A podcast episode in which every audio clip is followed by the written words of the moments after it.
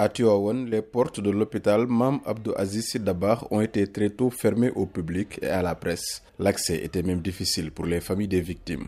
Ces dernières, encore sous le choc, confient leur amertume et leur tristesse.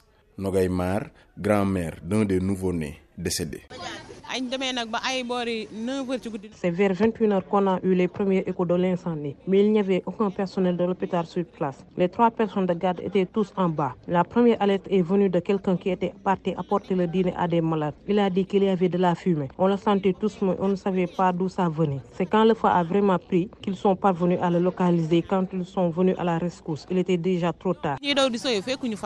Du côté des populations également, l'amertume est grande. Pour les usagers de l'hôpital, comme Gueye, ce drame est le fruit d'une négligence totale.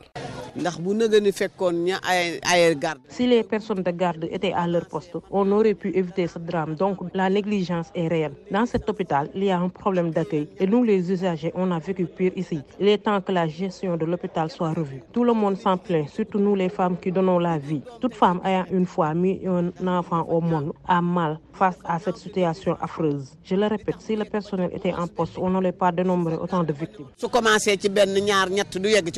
Pour Mousli Cette situation regrettable à l'hôpital de Tuawan n'est pas un cas isolé.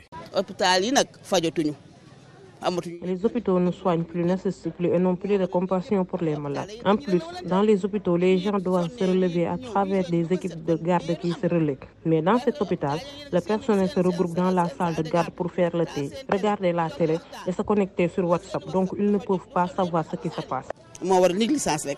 Première conséquence de ce drame, le ministre de la Santé Abdoulaye Diouf a été limogé par le président Macky Sall. Ce dernier l'a remplacé par Dr Marie-Khémesse Ngom qui était jusque-là la directrice générale de la santé publique. Le chef de l'État a par ailleurs décrété 72 heures de deuil national à compter de ce jeudi. Seydina Bagui pour VOA Afrique.